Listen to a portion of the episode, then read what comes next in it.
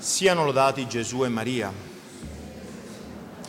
Cari fratelli e sorelle, con la solenne commemorazione dell'ingresso di Gesù in Gerusalemme comincia la settimana santa, il tempo forte, il tempo fortissimo di preparazione al mistero centrale di tutta la nostra fede, la passione, morte e risurrezione di nostro Signore, il Santo Triduo Pasquale.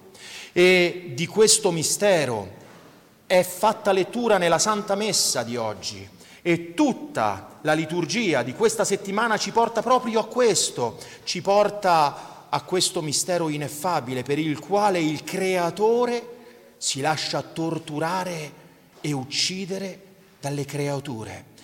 Mistero per il quale colui che non solo dà la vita a tutti gli esseri, ma che è la vita stessa in se stesso, affronta la morte e vive questa esperienza. Tutta la messa di oggi e tutta la liturgia di questa settimana ci introduce nel mistero della passione. Già dalla prima lettura il profeta Isaia, sette secoli prima di Cristo, vede ciò che sarebbe accaduto, perché il Signore sapeva che sarebbe accaduto ciò che abbiamo letto.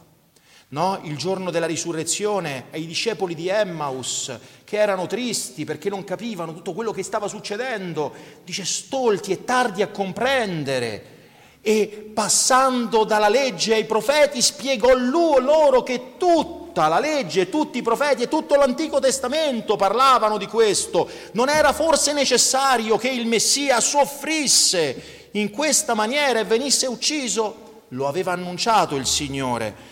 Nella prima lettura, Isaia sette secoli prima di Cristo, scrive ho presentato il mio dorso ai flagellatori, le mie guance a coloro che mi strappavano la barba e non ho sottratto la faccia agli insulti e agli sputi.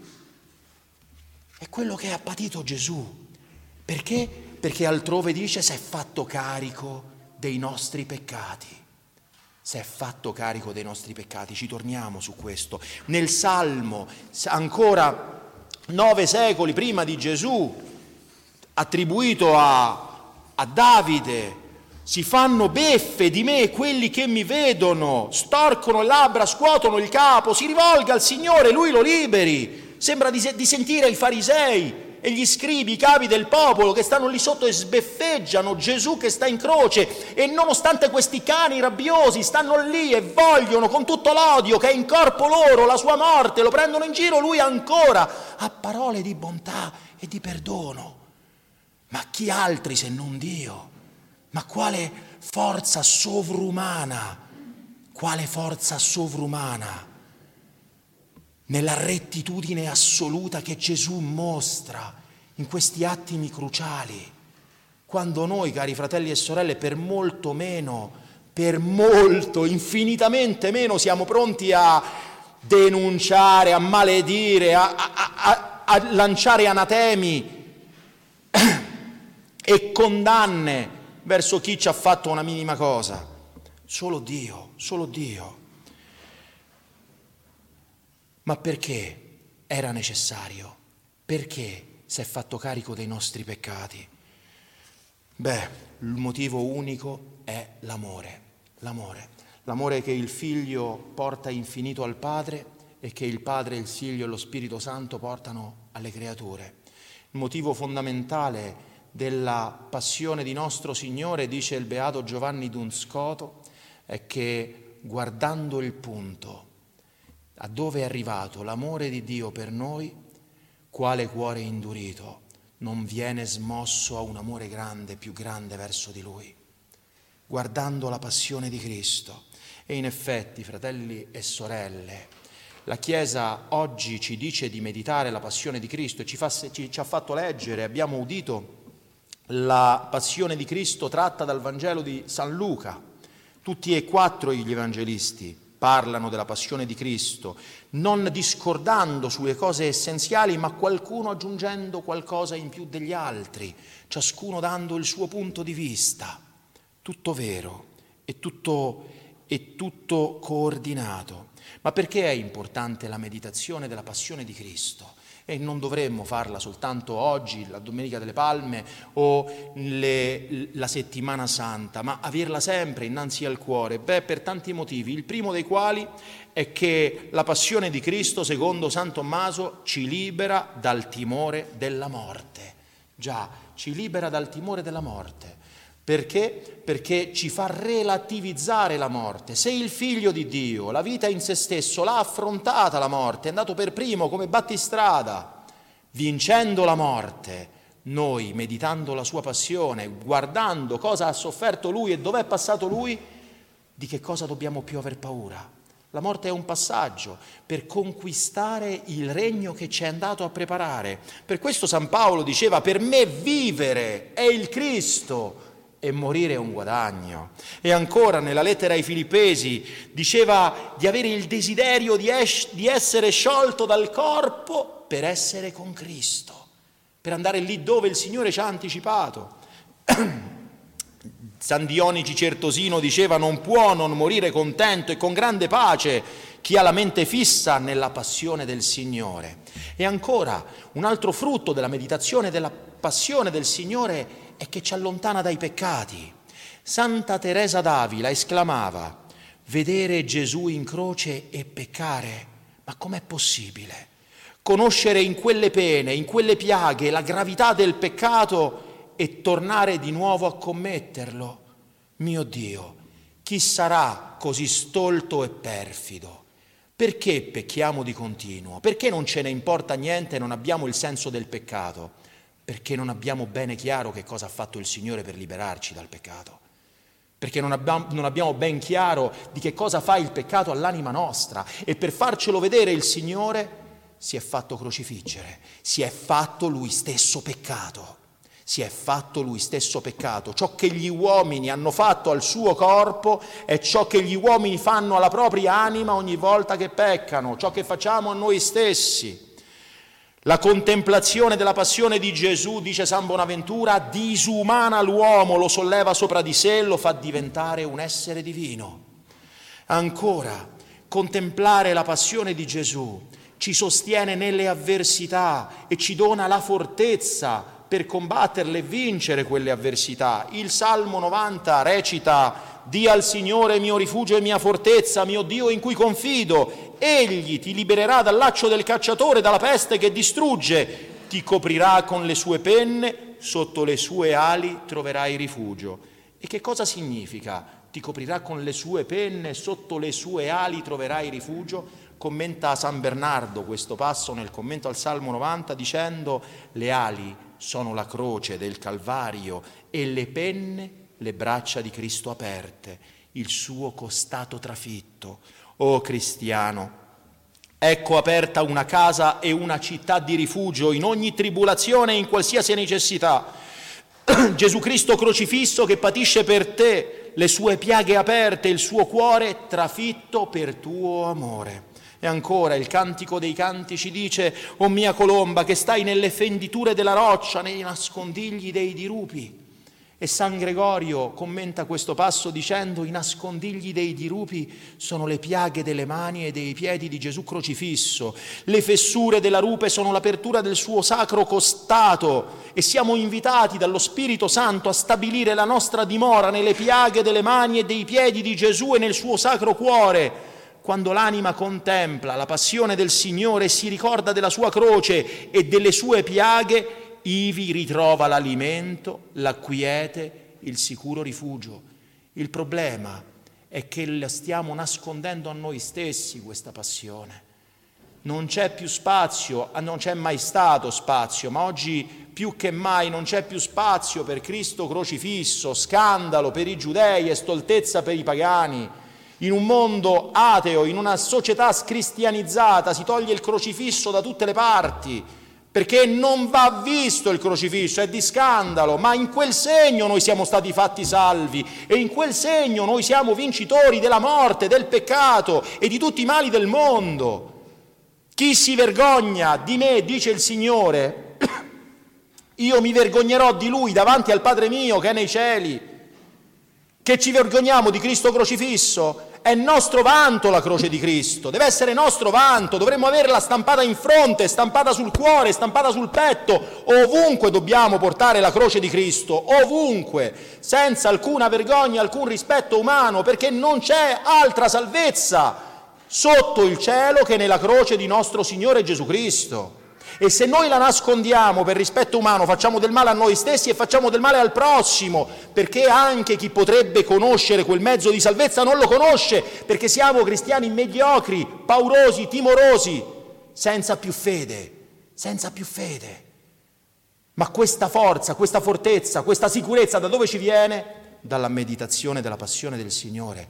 Dovremmo leggerla ogni giorno, la passione del Signore perché non solo ci rende forti nelle avversità, relativizza le nostre sofferenze, perché per quanto grandemente possiamo soffrire, ma chi può paragonare le proprie sofferenze a quelle che ha patito Gesù, che innocente è stato torturato, innocente. Io non sono innocente, fratelli e sorelle.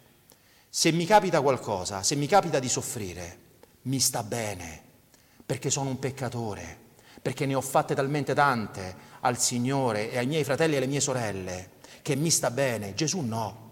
Gesù non ha fatto niente. Lo riconosce anche Pilato, è un innocente, non trovo in lui nessun motivo. Quei motivi che ciascuno di noi, perché siamo tutti peccatori, può trovare in se stesso, in Gesù non ci stanno, eppure in lui la sofferenza è arrivata a un livello tale che umanamente non è possibile, se non, fa, se non, ci fosse stato Dio a sostenere l'umanità di Cristo in questi patimenti, non sarebbe mai stato capace di arrivare a quel punto. Eppure ha sofferto, da vero uomo, ha sofferto veramente perché è vera umanità. e quindi ci dà forza nei nostri patimenti, ci dà fortezza nelle nostre prove e ci riempie di dolcezza spirituale. Dice San Bonaventura, non c'è sorgente più potente a generare nell'anima il fervore della devozione quanto la meditazione della passione del Signore. E ancora, sempre San Bonaventura, o penitenti che trovate dura la vita intrapresa, o tribolati che state amareggiati, o religiosi che incontrate mille difficoltà nell'osservanza della regola. Volete sapere dove trovare consolazione e conforto?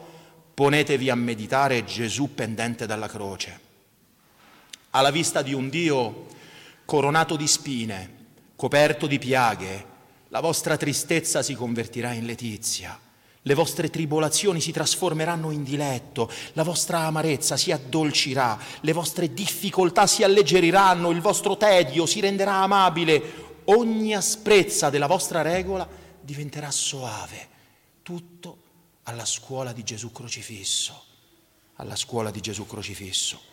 Dicevo, gli evangelisti l'hanno raccontato ciascuno a proprio modo e in modo ciascuno complementare all'altro. Nel Vangelo di San Luca ci sono due fatti che vorrei, ecco, brevemente, per non, per non, per non rubare troppo vostro tempo, brevemente portare alla vostra considerazione. Il primo, Gesù nel Getsemani suda sangue, suda sangue. È lì e prega, lasciato da solo ed è oppresso fino alla morte e nella sua preghiera cadono delle gocce di sangue dal suo corpo. Perché? Cosa succede nel Getsemani? Abbiamo detto il Signore si è fatto carico dei nostri peccati. Quando? Proprio in quel momento, nel Getsemani. Che cosa ha fatto il Signore? Ha chiesto al Padre di mettere su di lui, agnello sacrificale, tutti i peccati di tutti gli uomini e le donne di tutti i tempi, tutti quanti, tutti. E se n'è fatto carico, come il capro espiatorio dove venivano posti i peccati di tutto il popolo e veniva mandato nel deserto, l'agnello che si carica dei peccati perché vengano tutti pagati e purificati, l'agnello immacolato si carica dei nostri peccati e nel mentre nel mentre si carica di tutti i peccati, di tutti i tempi, di tutti gli uomini e le donne di sempre, ne percepisce quello che a noi manca. Sapete cosa? Il rimorso. Lui li ha fatti propri, li ha caricati su di sé e ne ha provato dinanzi al Padre quel senso di colpa che noi sfacciatamente non abbiamo perché quando pecchiamo ce ne infischiamo, perché abbiamo la coscienza indurita. Lui no, lui aveva perfettamente consapevole la consapevolezza di che cosa fosse il peccato e di quale offesa sia il peccato a Dio. L'ha fatti tutti i suoi e ne ha provato, ne ha provato il senso di colpa davanti al Padre, per questo ha sudato sangue, anche per i miei peccati, anche per quelli di ciascuno di noi, fatti fino ad oggi e per quelli che faremo da qui alla fine della nostra vita. Seconda considerazione. Un'altra cosa che è singolare nel Vangelo di San Luca è questo discorso dei ladroni. Un ladrone sbeffeggia Gesù, si unisce alle beffe, agli insulti, lo prende in giro. L'altro ladrone riconosce le proprie colpe e lo difende, lo riconosce come tale sotto l'apparenza di quell'uomo martoriato, coronato di spine, nudo, vilipeso, come un verme appeso alla croce, riconosce il Re dei Re e gli dice quelle parole meravigliose, ricordati di me quando sarai nel tuo regno.